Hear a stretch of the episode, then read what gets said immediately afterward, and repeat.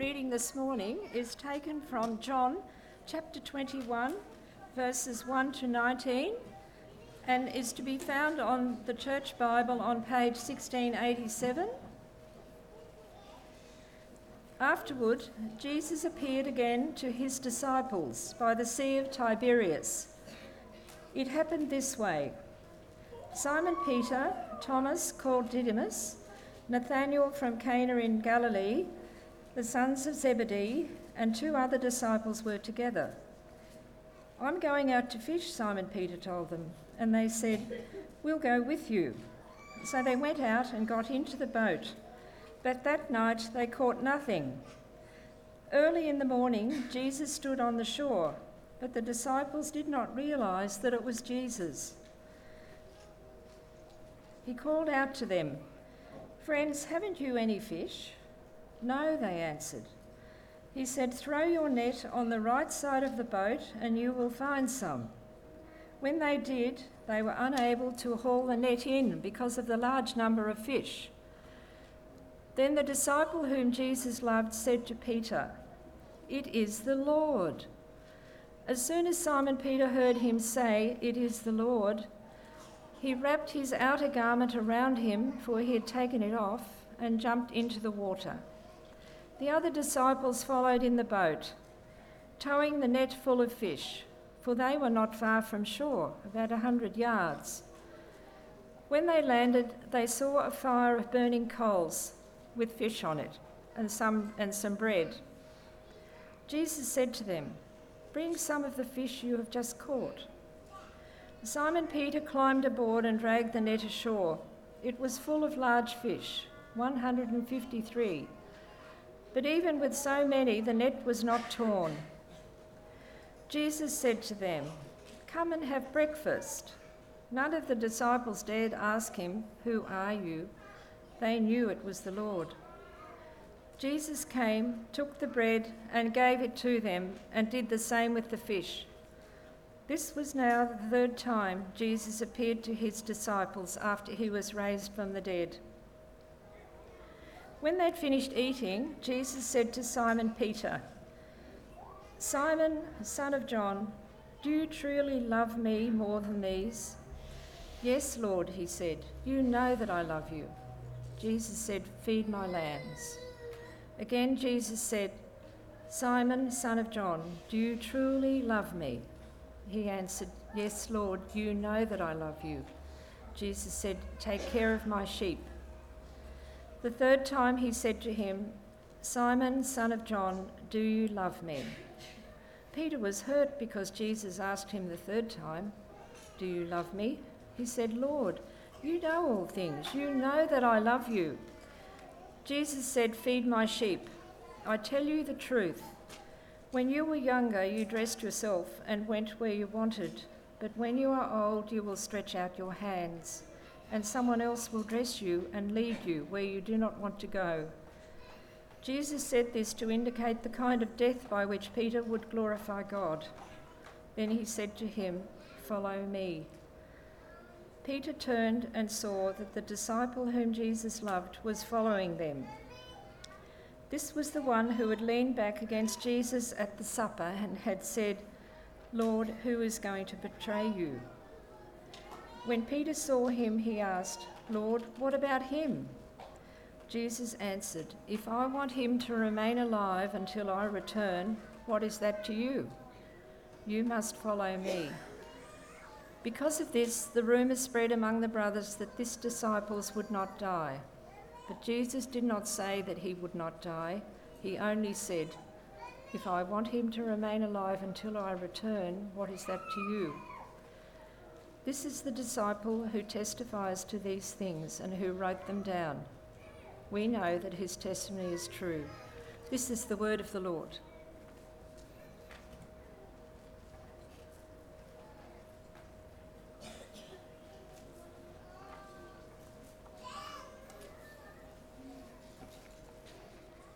Hello and good morning, Southside. Happy Easter to you. It's great to see you this morning. My name's Brad. I'm a student minister here.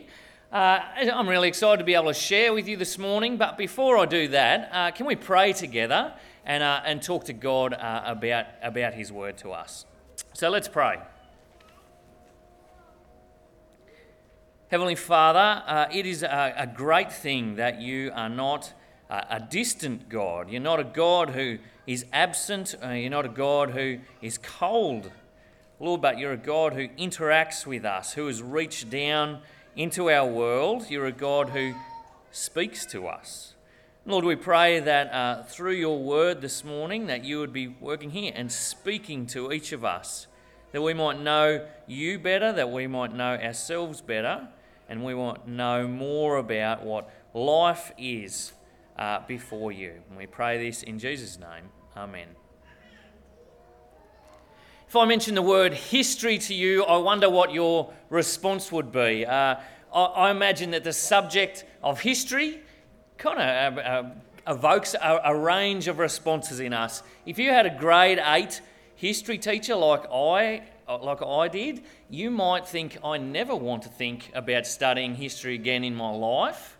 Uh, on the other hand, though, you might be, you might be a, a history buff. You might love history. You might, you might watch all of those SBS documentaries where they dig up paddocks and find broken pieces of vases, and you might love that. You might share every historical piece of tidbit information with anyone who will stand still for long enough. Uh, if, if that's the case, uh, how important is history? Uh, what, what does it mean, actually? What does it do for us in real life? It seems that history uh, is, is pertinent to us for one of two reasons. This is, this is my thinking. Firstly, if an event was momentous, if it, if it was big, then we know about it. I only have to say the word Titanic, and automatically we, we know what I'm talking about. You know, it's not the only ship that has ever sunk, but it is momentous because of its size and the size of the tragedy just its sheer bigness, we know it's kind of shaped our fascination with disasters. It, it has magnitude. On the other hand, I only have to say the word Gallipoli, and we know automatically what I'm talking about. Yeah, it wasn't it wasn't a momentous or pivotal campaign in World War I as such, but to us as Australians, it's meaningful. It's shaped our identity. It has meaning. And so, magnitude or, or meaning is kind of how we determine the relevance of a historical event for us. And so, what difference does Easter make to us? We get four days off, which is nice. What difference does it make to everyday life, though? You know, when you wake up tomorrow, what difference does it make that Jesus rose from the dead 2,000 years ago? Does it have any magnitude or meaning for us today? The passage we're looking at today, it seeks to provide an answer for that. Uh, that something happened, that John, the man who wrote that, he says that it does have a bearing on our life today. And so, like all good stories, John's account, it starts with the setting. So, verses 1 to 3, we're told all about where it happened, who was there, what they were doing. The, the most striking thing about the setting is that it is just so run of the mill. It's a very everyday scene. It's, it's just so real. And so, who was there? There's seven men listed, the disciples of Jesus. Two of them aren't even listed by their name, they're just a couple of blokes who were there. But there's seven of them there, and they're, they're the disciples of Jesus. They're the usual suspects throughout John's book. We're told that this account involves real people with real names, with real nicknames, with, with real families, with real hometowns. And where did it happen? It happened by the Sea of Galilee, a, a real everyday place. You can go there today. Yeah, they're back. This is where these men are from. They're back home. And finally, what are they doing? Well, these blokes, they, they get home and they're fishermen and they're kind of at a loose end. So, what do they do when they're at a loose end? They, they go fishing. And uh, like most fishing trips I've been a part of, uh, they fish all night but they don't catch anything. It's the way it goes. However, this, this isn't recreational fishing. This isn't a, a, a, group of mates standing around, you know, rod in hand, swapping stories about what they remember Jesus doing. No, this is, this is proper. This is net casting and dragging it in fishing. This is hard, wet, tiresome work. Uh, I don't care what sort of work you do. They did it all night. So no matter what you do, if you're doing it at 3:30 in the morning, it's, it's that's hard. It's difficult. And so these are real men with real calluses, with real fatigue and real frustration. Our setting is real, just very everyday. But then in verse 4, we see Jesus turns up, and it's not going to stay every day for much longer. They don't recognize Jesus straight away, but he asks them in, in verse 5, he says, Friends, have you caught anything?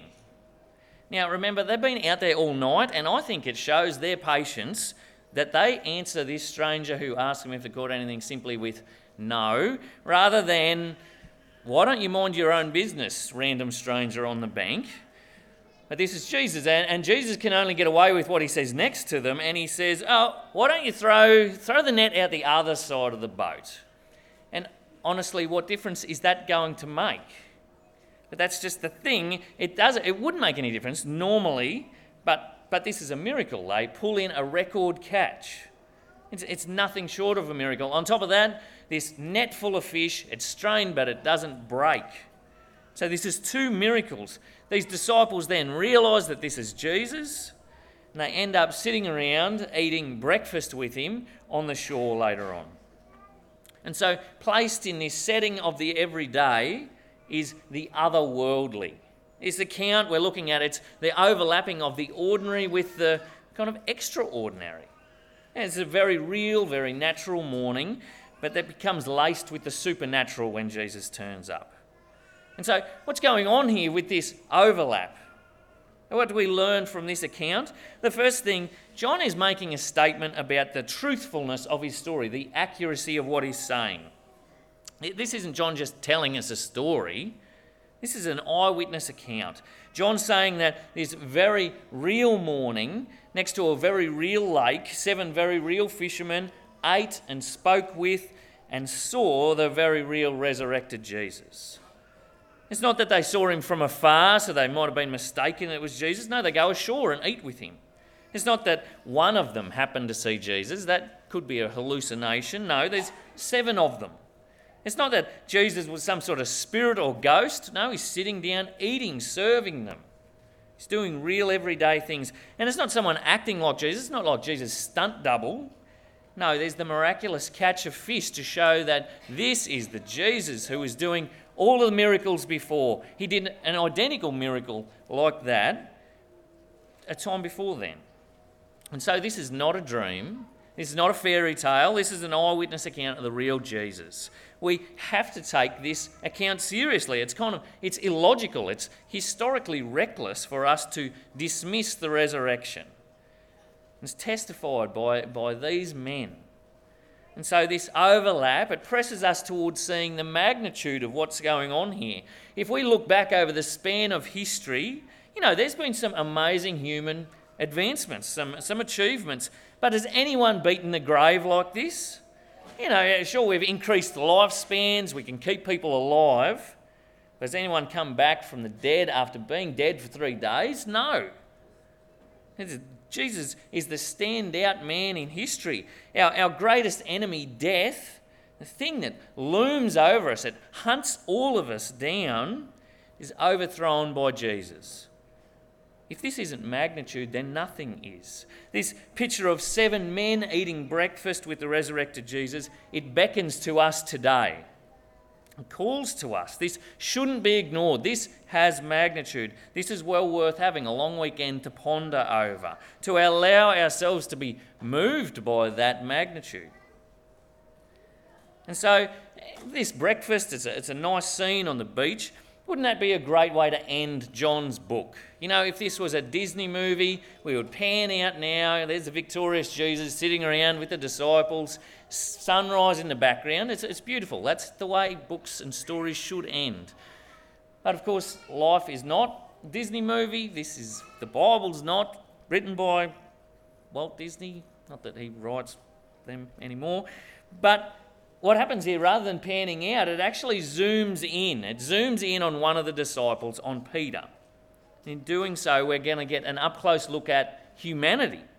We're going to see that realness that we saw earlier, but it's going to continue in the form of how Jesus works within the human being.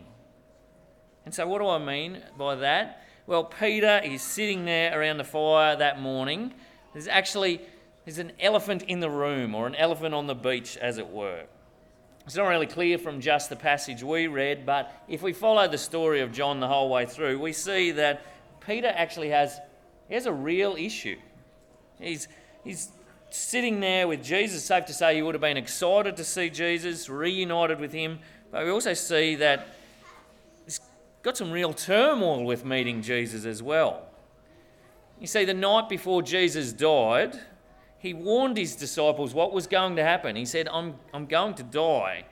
And Peter, this is in chapter 13, verse 37 38, Peter heroically says, Lord, why can't I follow you? I'll lay down my life for you. And Jesus answered, Will you really lay down your life for me? Very truly, I tell you, before the rooster crows, you'll disown me three times. And we see as that night progresses, we find that Peter is not so heroic. Chapter 18, he indeed denies that he even knows Jesus, and he does it three times. Peter disowns Jesus. In, in case you're wondering, that's, that's a big deal. Jesus is God, and Peter knows that. There's kind of this suppression of the fact of the friendship and fellowship with God. This, this is serious. And John adds a couple of interesting details there. The night that Peter disowns Jesus, he's standing around a fire, warming his hands when he does it. As standing around a charcoal fire uh, is what it says. Another, another version of the Bible says a charcoal fire. The word that John uses there, it's an unusual word for fire. It's only used twice in the whole New Testament. Once there, where Peter's disowning Jesus, warming his hands, and the second time is in our passage when Peter walks up and sees a fire. So Peter jumps out of the boat, we read, enthusiastically goes to the shore. And he gets to the shore and he sees that fire. Yeah, we see that there is a reminder to Peter oh, that's right, I'm, I'm that disciple. I'm, I'm the denying disciple. And so we're told that Peter is, is is, is hurt, he's in turmoil here. I wonder if you can imagine how Peter would have felt that morning. To be, to be stuck between the awe of God, but also knowing that he isn't who he should be, who he wants to be. I wonder if we can kind of identify with, with that guilt in a lot of ways of not being what we know we should be. Uh, a couple of years ago, I woke up in the middle of the night uh, with pain in my gut. It wasn't terrible at that stage, so I, uh, I, went off to college that day. Kind of increasingly got worse during the morning, and I mentioned it to some of my classmates uh, that I had pain, and they said, "Brad, you should see a doctor." Well, I thought that was that was way too too dramatic, so I said, "No, I'll be fine." It's probably just something I ate. I'll just go and get a hot curry for lunch, and I'm sure it'll all work itself out. Long story short, the pain got worse as the day drew on, and uh, I ended up spending that night and another night and a day in between in hospital with appendicitis. It turns out I needed a surgeon, not a curry, to fix this. To make, uh, to make me better, I needed a surgeon. I needed someone to actually inflict quite a lot of trauma on me to take part of me out to make me better. And so Jesus, speaking to Peter, he confronts him and Jesus is like a surgeon here with Peter. He, he cuts Jesus, but in order to restore him. And so, how does Jesus do it? He does it with, with questions to begin with. His questions are simple, but they're surgically sharp. So, verse 15, we see when they'd finished eating, Jesus said to Simon Peter, Simon, son of John, do you love me more than these? He's calling him Simon, that's Peter's other name. Jesus asks him three times, Do you love me? We're not told what the more than these things are, but it's kind of safe to assume he means, Do you still think you have that heroic love for me? Do you still think you're the most eager one to throw your lot in with me? And Peter answers, Yes, I, I do love you, Jesus. But this time it, it lacks that bravado that it had before, that self confidence that I'll be with you, Jesus. The third time Peter's asked, he is cut. The, the questions do their job. Verse 17, the third time he said to him, Simon, son of John, do you love me? Peter was hurt because Jesus asked him the third time, Do you love me? He said, Lord, you know all things. You know that I love you. It kind of appeals just to the fact that Jesus knows all, all things. And so, in asking these questions, Jesus reveals to Peter his frailty. Uh, that, that not just that he's frail in that he has a kind of chink in his armour, but a frailty in his character that led to him denying Jesus. Uh, that his darkness, his weakness in actually turning away from God.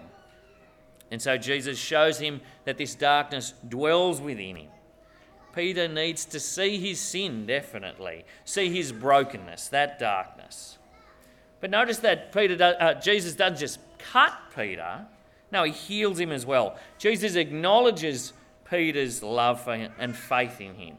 After each question, after each response, Jesus gives Peter a command. So the final words of verse 15, 16, and 17 are uh, Jesus says, Feed my lambs, tend my sheep, feed my sheep. That kind of seems like a really cryptic thing to say, but this is actually Jesus saying, Understand, I, I, I forgive you. You're no longer that disciple. You're no longer the denying disciple. No, you're going to be my shepherd. I'm going to entrust to you my most my precious, most valuable thing, most vulnerable thing that I have, my sheep which Jesus is talking about his people. And he's saying, You're not cast aside, Peter. You're actually you're brought in. You're not demoted, you're promoted to being my shepherd. And so, yes, you have a darkness that you need help with, but he's to also see the depth of Jesus' love here, his mercy and his forgiveness. He has to see the, the depth of Christ's embrace of him as well. And so Jesus says one more thing. He says, Peter, you're actually going to die as a prisoner. You're not going to retire in an old people's home and die in your sleep. No. What lies ahead of you is a forced, a violent death.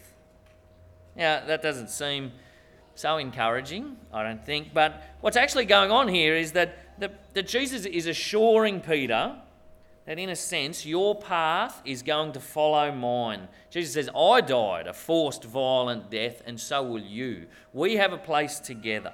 And you're never going to deny me and run away from me again. You're going to go all the way. You're going to follow me to the death, literally.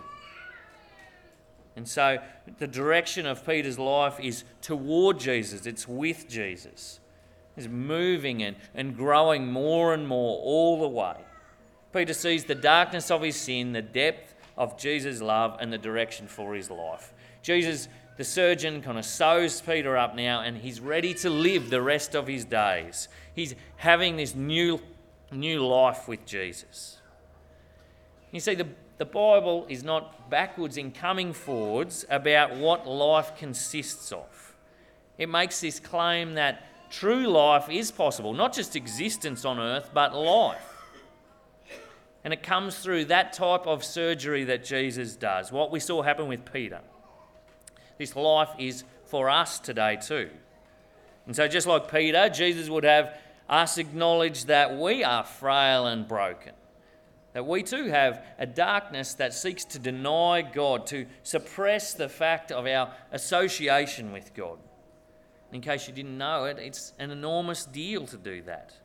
You don't suppress God and get away with it. And so Jesus would have us admit that darkness, admit our sin, but not so we despair, but so that we see that we need someone to take that away. So we see we need a Saviour. And so it also have us see the depth of Jesus' love. He's willing to take away that darkness. He's willing to be that Saviour, to take the punishment for that suppression of God. His death on the cross is that punishment. Jesus says, I'm willing to absorb all of that for you. I'll fix this if it kills me. That is the depth of Christ's love. But remember, Jesus didn't just die, he rose again. It shows that this is someone who knows what they're talking about. Only God is bigger than death. And if Jesus says he can completely pay for my sin and my guilt and take it away, what can I do but trust the one who comes back from the dead? And this is the response that he asks for that trusting, to trust that he is the Saviour, that he is your Saviour, that your direction in life would be with him, towards him, toward life. And see, in this, we can see that this has magnitude, definitely, that Jesus would rise from the dead 2,000 years ago, but it has meaning for us as well. The meaning is for us today. Yeah, that come this afternoon or tomorrow or Tuesday when the holiday is over, Jesus meaningfully saves us from sin like no one else can. He, he loves you like no one else can. He gives you direction like no one else can. Do you see Easter having that sort of meaning for you? You know, have you, have you ever thought, I do need a Saviour? I do, I do see the depth of this loving offer of Jesus. I do want to trust that He can set me in the right direction toward God. Wouldn't it be a great day this Easter Sunday to do that, to trust, to accept the magnitude of the death and resurrection of Jesus and to trust in its meaning for your life? I'm going to finish now by praying. And uh, I'm going to pray a prayer. And it's for anyone who said, I realise that I don't actually trust in him. I don't trust the death and resurrection of Jesus, but I want to. And uh, I want to trust that Jesus does pay for my denial of God, and I want to turn and head in his direction. This prayer isn't for everyone, but it might be really fitting for you today.